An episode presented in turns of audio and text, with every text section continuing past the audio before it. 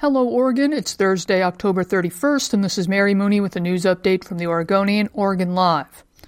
Multnomah County prosecutors say they don't believe Jeremy Christian, accused of fatally stabbing two strangers on a MAX train, can be tried for aggravated murder or be sentenced to death, given a new law passed by the state legislature this year.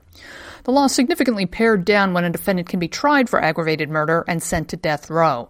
Prosecutor Jeff Howes asked the judge presiding over the case to amend the charges against Christian to two counts of first degree murder. There's grim news for Oregon's public school students.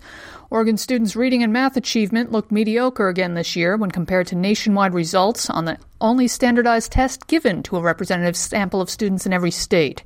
Specifically, Oregon fourth graders' performance in reading was flat compared to the previous time the test was given in 2017 and remained slightly below the national average. Eighth graders' average reading skills dipped just a bit and remained a tad below the national rate.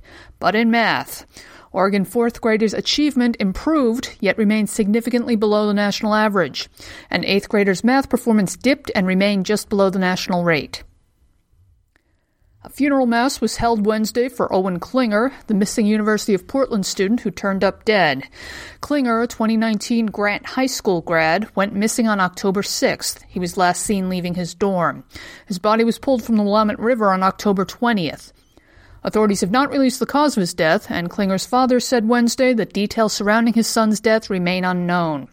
All we know is that he was fiercely loved by all of us and that we dearly miss him now, Dustin Klinger said.